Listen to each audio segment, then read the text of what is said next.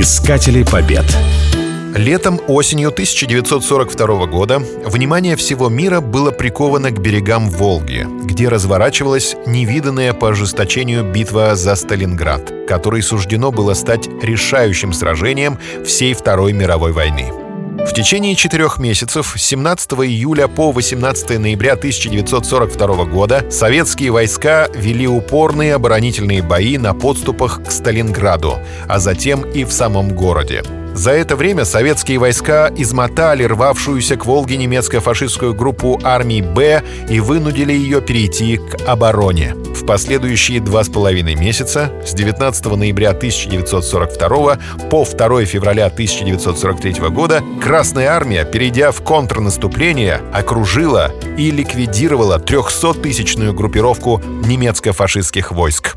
Сталинградская битва до сих пор является самым грандиозным сражением в истории человечества. Она продолжалась 200 дней и ночей.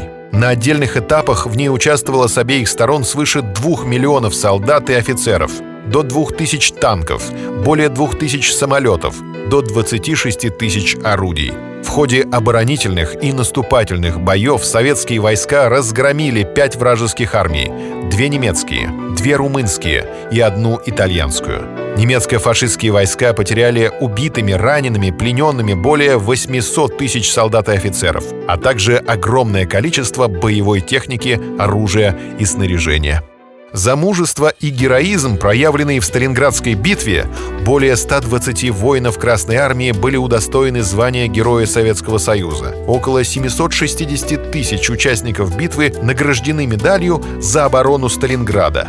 Почетных наименований и орденов были удостоены 87 армейских подразделений, а 183 части соединения и объединения были преобразованы в гвардейские.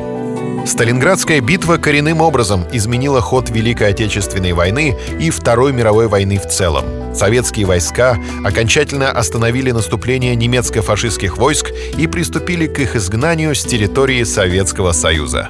До полной победы оставалось два года и три месяца. Искатели побед.